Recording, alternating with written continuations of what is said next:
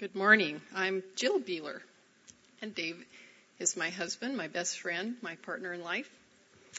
And I have the privilege this morning of um, reading the scripture portion for today that we'll be looking at. And it's found in uh, the book of Psalms. It's the last psalm, a psalm of praise, Psalm 150. And I would like to encourage you to read along with me. If you brought your Bible, whether your physical Bible, electronic Bible, whatever, please read along with me. If you don't happen to have a Bible with you, you can find one. Looks like this, and it's located underneath um, one of the seats in one of the rows in front of you. So please follow along with me as I read Psalm 150. Praise the Lord. Praise God in his sanctuary. Praise him in his mighty heavens. Praise him for his acts of power. Praise him for his surpassing greatness.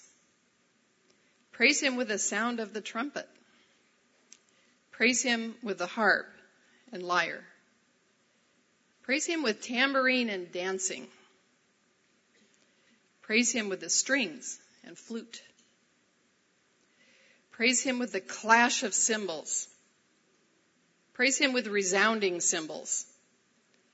Let everything that has breath praise the Lord. Praise the Lord. The word of the Lord. Speaking of music, does God like this?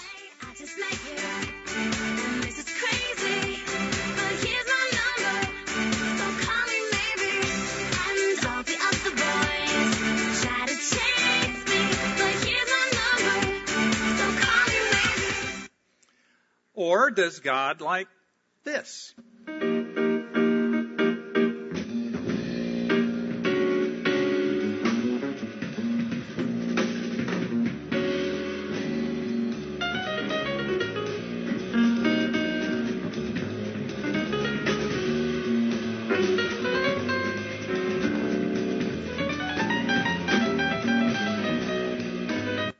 Good stuff. Or does God like this?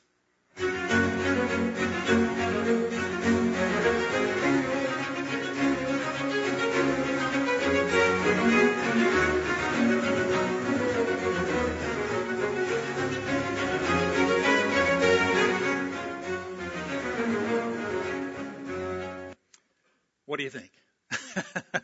yes. The answer is yes, he does. That last piece was written by, of course, Johann Sebastian Bach.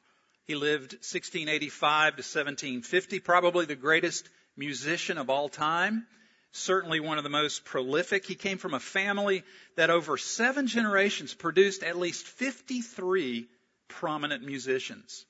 Bach himself composed over a thousand works. Written at the beginning of many of his compositions were the words, Jesus help me. And at the end of his compositions, he wrote, Soli Deo Gloria. To God alone be praise. You see, Johann Sebastian Bach understood something. He understood that we ought to use whatever talents God has given us to spread the glory and the fame of God throughout all the earth. Music and art and dance and drama and photography and architecture and film and the list could go on and on. All the other visual and creative arts are gifts of grace intended for the pleasure of human beings, the progress of the gospel, and the praise of Almighty God. I titled my sermon today, Does God Like Jazz? And the reason I did that was just to kind of provoke a little thought on your part. But what I really do want to talk about today is the place of the arts in the Christian life and how we as believers in Jesus ought to engage the arts and reclaim the arts for the glory of God and the good of human beings. We've been looking at this series of sermons over the summer. Hasn't it been great? It's been an enjoyable series. We've had a lot of different people up here preaching. We've looked every week at another honest answer to an honest question.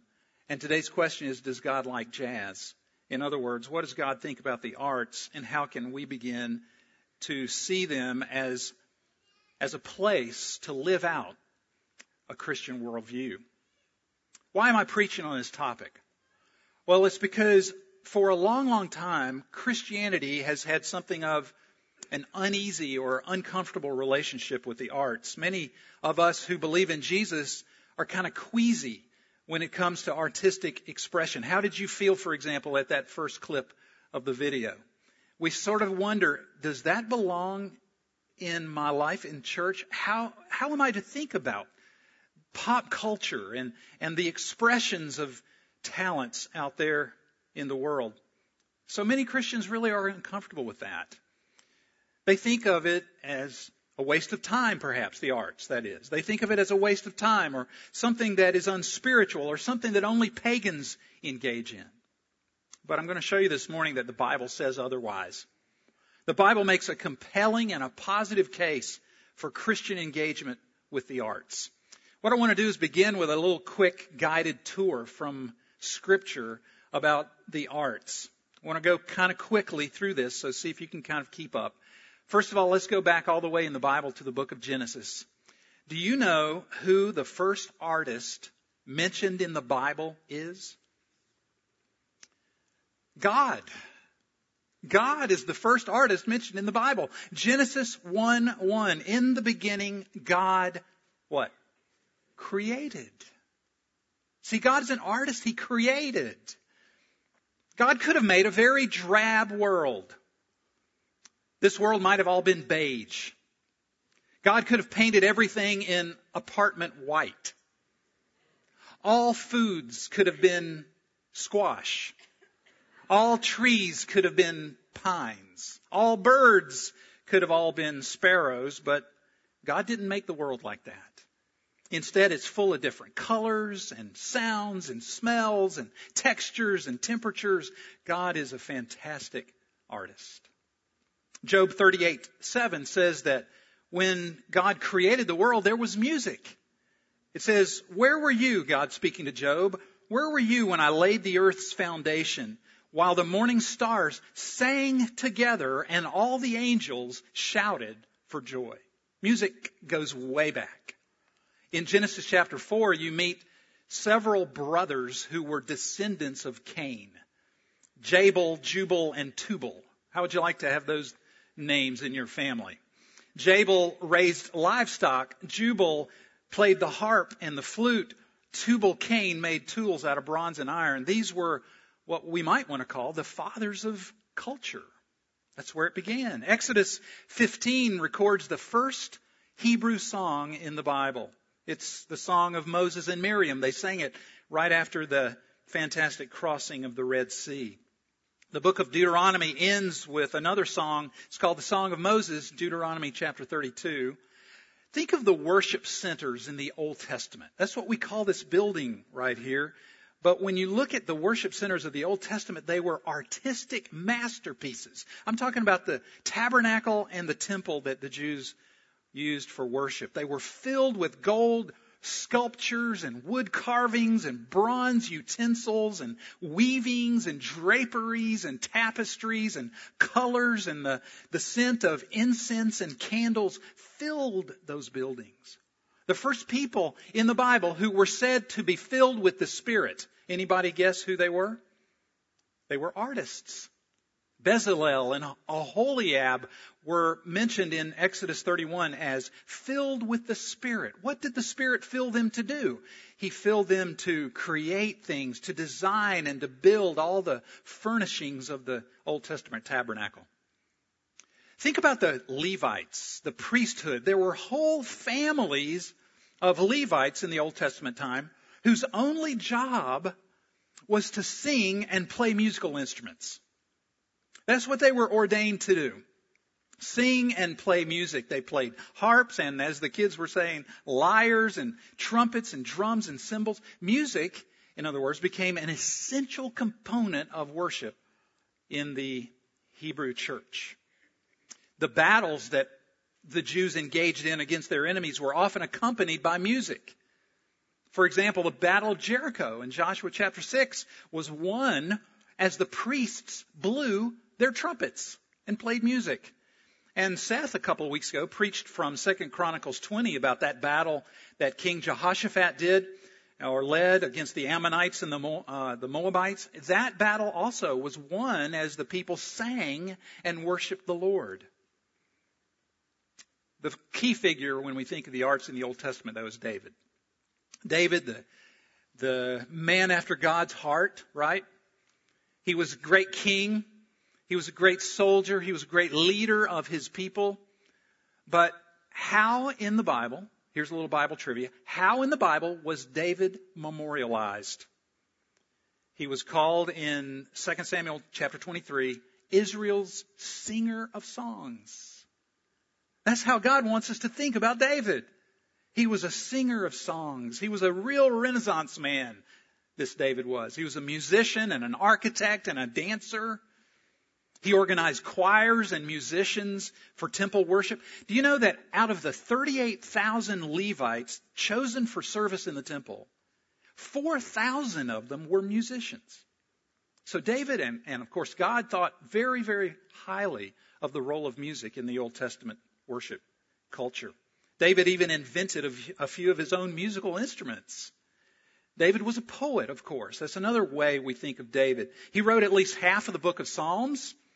Psalms, what is that but a song book of worship? Many of the Psalms are given names of musical tunes that we don't even know anymore. 55 of the Psalms, at the top of them in our Bible, say, for the director of music.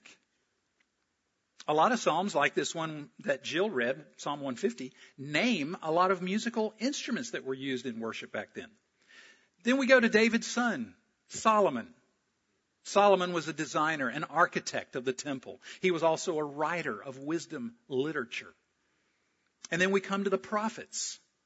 The Old Testament prophets often acted out dramas. They acted out the things they were telling the people of God to communicate truth. They also wrote Hebrew poetry. And then we step over into the New Testament. And we find Jesus, of course, being what? A storyteller. He often employed drama and, and parables and figures of speech to communicate the gospel. Just before his death, what did he do? He sang with his disciples. They sang together psalms of ascent from the Bible. And then we come to Paul. Paul we think of as kind of a serious missionary type of guy, but he was an artsy guy too, Paul was. He knew the poetry and the literature of his culture. He quoted pagan Greek poets like Epimenides and Aratus in Acts 17 and Titus 1. He also knew about a Greek comedy by a man named Menander. You can see that in 1 Corinthians 15. Paul told us to speak to one another in psalms and hymns and spiritual songs. So Paul saw the important role of the arts in worship. And then we come to the apostle James. At the end of the letter of James, he says that if anybody's happy, let him sing songs of praise. And the Bible, of course, ends with the book of Revelation. What is the book of Revelation? Is it a puzzle book that we're supposed to read to figure out what's going to happen at the end times? No, that's really not why it's there. It's a book of visions and sounds and smells and dazzling sights and light and fire and smoke and jewels. In other words, it's filled with art and the songs of heaven. And, and now that we've completed this survey, what is the Bible itself? It's a book. It's literature. A third of the Bible is poetry. A whole book of the Bible is called Song of Songs. Think of all the genres in the Bible. I mean, I can name poetry and narrative and proverbs and song and lament and parable and prophecy. Think of all the moods of the Bible romance and mystery and intrigue and tragedy and comedy. It's impossible to read the Bible without envisioning pictures in the mind. In other words, the Bible is art. So, enough of the highlights from Scripture. What can we conclude as we've taken that quick tour of Scripture from the perspective of the arts? I think we learned three things. Let me show you with these what these three things are. The first thing that we see from our survey of Scripture as it pertains to the arts is that they are a gift from God to His people. The arts are a gift of God to his people. And let me tell you five ways that I see them as gifts from God. The first way the arts are a gift from God is that they help us express our God given creativity. You know, back in uh, Genesis chapter 1, it says that we've been created in God's image, right? What does that mean? To be created in God's image. It means that we are like God in some ways. God creates, we create. God sings, we sing. God designs, we design. We're like God. We reflect God's character. Non-Christians, as well as Christians, create beautiful art because of common grace and the image of God that's in us. I've often said that non-Christians make the best Christian movies out there because they're high quality and they communicate often biblical truth without the director even knowing about it. Some of our best known hymns are sung to tunes composed by ungodly people. Mozart, for example. Second way that I see the arts being a gift from God is that they, they help us enjoy life. They help us enjoy life. It says in 1 Timothy 6:17 that God has richly provided us with everything for our enjoyment. You know, it's biblical to enjoy life, and God has given us the arts in order to do that a little bit better. I love what Johann Sebastian Bach said. He said this, the aim and final end of all music should be none other than the glory of God and the refreshment of the soul. It's beautiful. Third way that I see the arts being a gift from God is they help us to understand our culture as we go to movies, as we read books, as we listen to music, as we see music videos and so on like that, they help us to understand our culture a little bit better. Those things are like windows of the soul of our culture. They let us peer in to see how people feel and what they're thinking about and what their priorities are. By being familiar with the arts, we're much more able to relate in a meaningful way with people. That's what we mean partly by being incarnate in the flesh you know, it says in John 1 that the Word, capital W, became flesh and lived for a while among us. Just as Jesus became one of us, so should we become one of our culture, not of the world, but yes, in the world. We've got to enter the world and understand it and engage it so that we can transfer the gospel to people who live around us. Fourth way that the arts are a gift from God to his people is that they help us to reach those neighbors for Christ. See, it's not enough just to understand our culture. We can also see how the arts help us reach out and influence our culture with the gospel. Think about it for a moment with me. Who are the people in our day who are the influencers out there? A bunch of them are artists, actors, writers, filmmakers, TV producers, musicians, and so forth. Those are people who are influencing our culture. As we engage the arts, we too can become influencers of our culture. Look at the platform that those artists out there have today. I'm talking about people like Christopher Nolan, director of the Batman series, Taylor Swift, Kristen Stewart, J.K. Rowling, Bryan Cranston. I mean, you know these names, most of you, I suspect well, why don't we get some of our people who love Jesus out there who can reach the soul of our country like that? And the fifth and final way that the arts are a gift from God to his people is that they help us to glorify and enjoy God, which is our what? Chief end. Our main purpose in life is to glorify God, to know him and to enjoy him forever.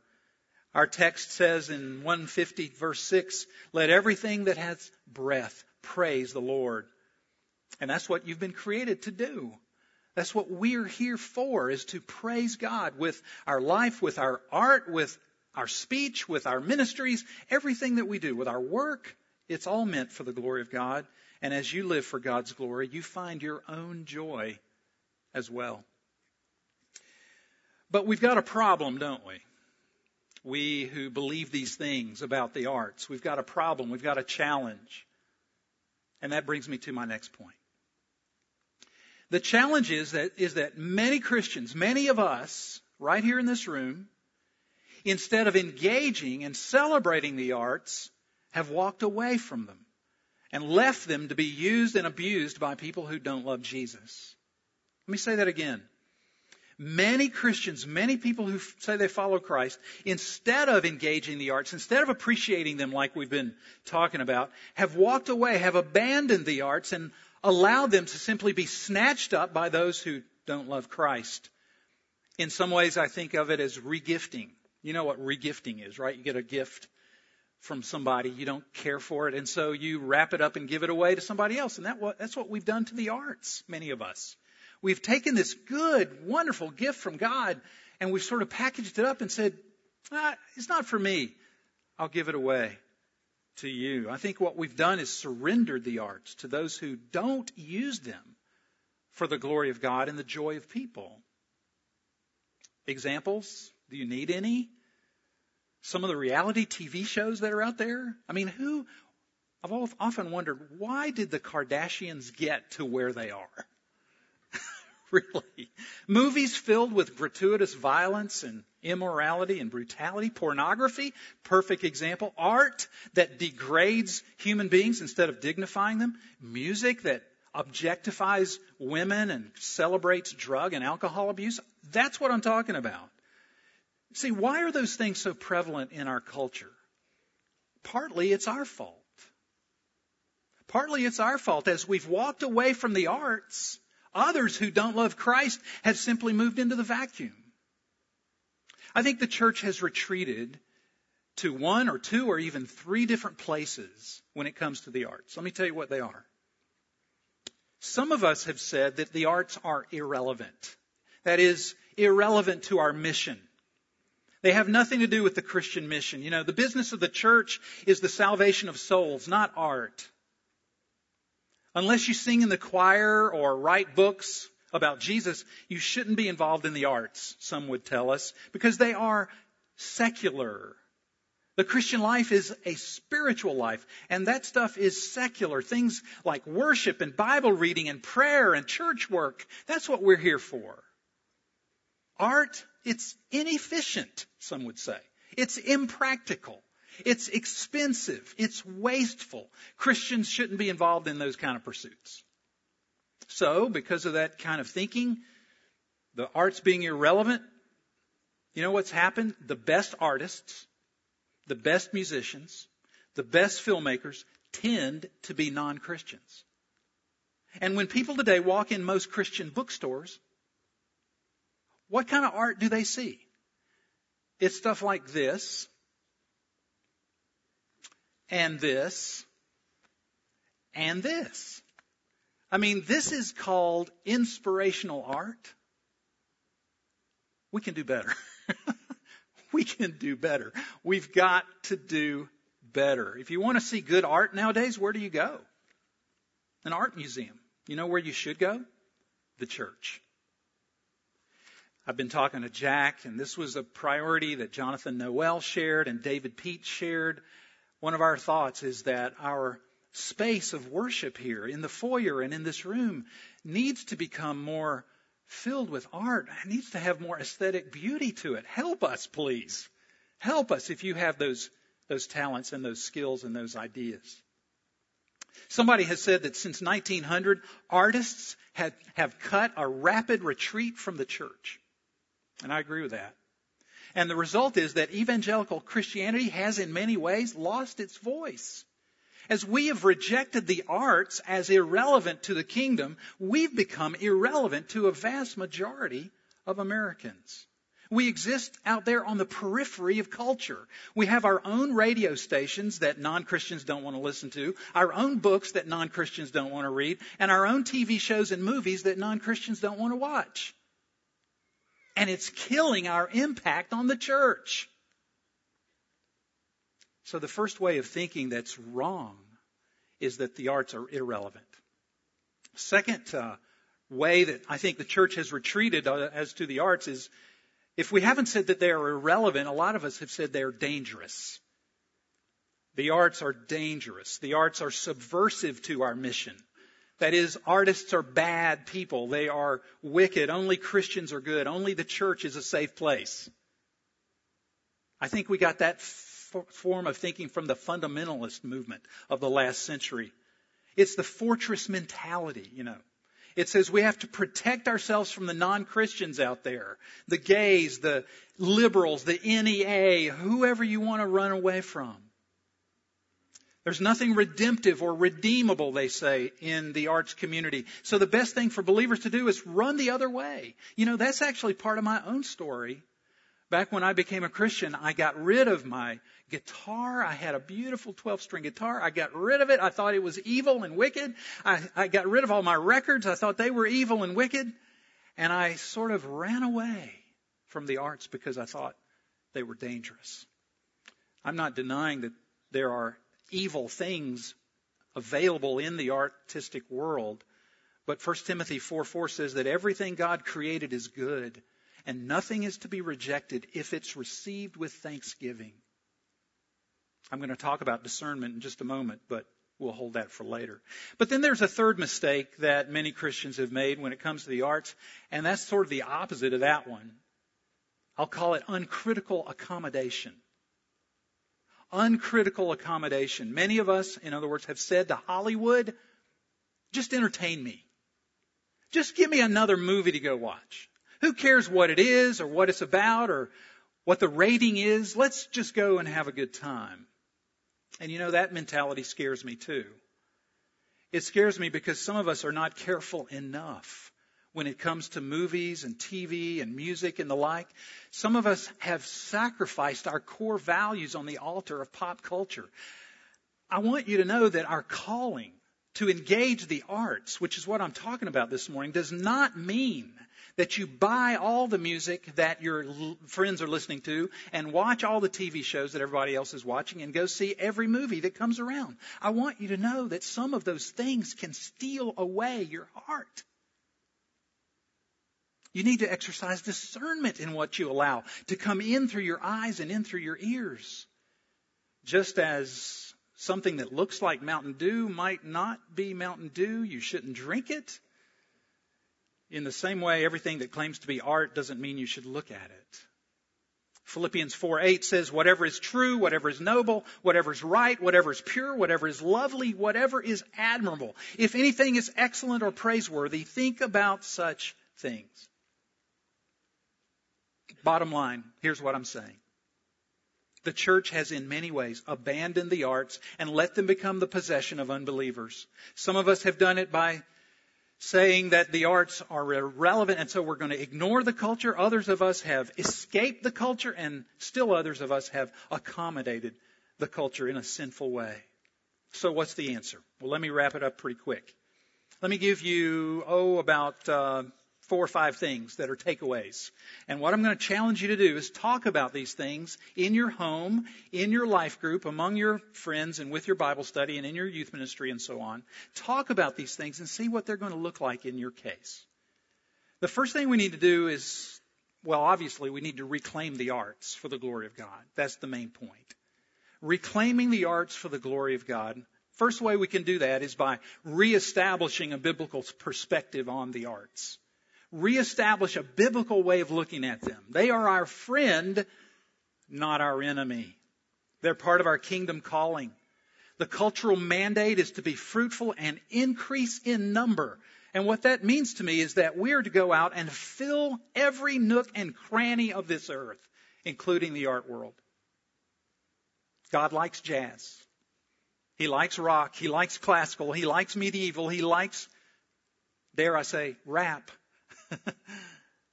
it can be redeemed and used for the glory of God. Second thing we can do is to find an avenue of artistic expression and develop it. This is why I said to the kids, are you taking music lessons? And I'm glad that many of you parents are making your kids do that. Keep it up. Don't quit. Find an avenue of artistic expression and develop it. Thirdly, make your home a center for the arts. Make your home a center for the arts through your decor, through the music, through what you put up on the walls, through where you go for entertainment. Make your home a place almost like an art museum. Fourthly, get out into the arts community. Get out there, visit a museum, go to a concert, go to the theater, listen and learn and talk to artists and so on. If you can't be an artist, be an art lover. If you can't be a musician, be a music lover and go to concerts. Go with your biblical worldview and interact with it, discuss it, critique it, blog about it. Talk to the artists, get to know them, win their trust. And fifth and finally, think of the gospel as art. I think we've got to do that, and that will help us to really reestablish a biblical perspective. Think of the gospel as art. What do I mean? I mean that Jesus was an artist. You know, when he came to earth 2,000 years ago, the human race was a mess. We were like a chaotic mess of colors. Because of our sin, we were miserable. We were enemies of God. We were enemies of each other. We had ruined the beautiful canvas that God had painted in the beginning. But when Jesus looked down at us from heaven, he imagined a beautiful recreation and a beautiful new world and a new you. He came and died on the cross that you might become fully alive, that you might be forgiven, that the pieces of your life might be put back in place. He brushed away the dirt and the filth of your sin. He added color to your life. He stamped his own name on you. And when he saw you as his redeemed child, he was very, very glad. What is the gospel? God made him who had no sin to be sin for us, that in him we might become the righteousness of God. And now Jesus calls us at UPC to take that message of redemption and reconciliation into the world, into the world of the arts. So let's go and show the world our beautiful Savior, Jesus Christ, in all of His glory, in all of His color, in all of His textures, and all of His sounds. And as we do that, we do that with the motto of Johann Sebastian Bach Soli Deo Gloria, for the praise of God alone. Let's pray. I think of a hymn that I have always loved the name of it is All for Jesus. It goes like this All for Jesus, all for Jesus, all my being's ransom powers, all my thoughts and words and doings, all my days and all my hours. Father, I pray that for us here at UPC, that we will use all of our talents, all of our skills, all of our experience, that we will not retreat, but engage the arts world, that we will become people who love beauty because you love it, that we will become people who love and make beautiful music because you do, that we will become people who, instead of fearing the arts, will instead see it as a wonderful place to do mission. Lord, we think together this morning of the unreached people groups of this very country Hollywood, Manhattan, Chicago. Orlando, the arts world. Father, we pray that you will use us. I pray for the children and the young people and the college students and the young adults of our church that they will become a new generation of architects and designers and web artists and directors and writers and painters and sculptors. Father, I pray that we will see this like Bach did as a way to glorify and enjoy you. And I pray this in Jesus' name. Amen.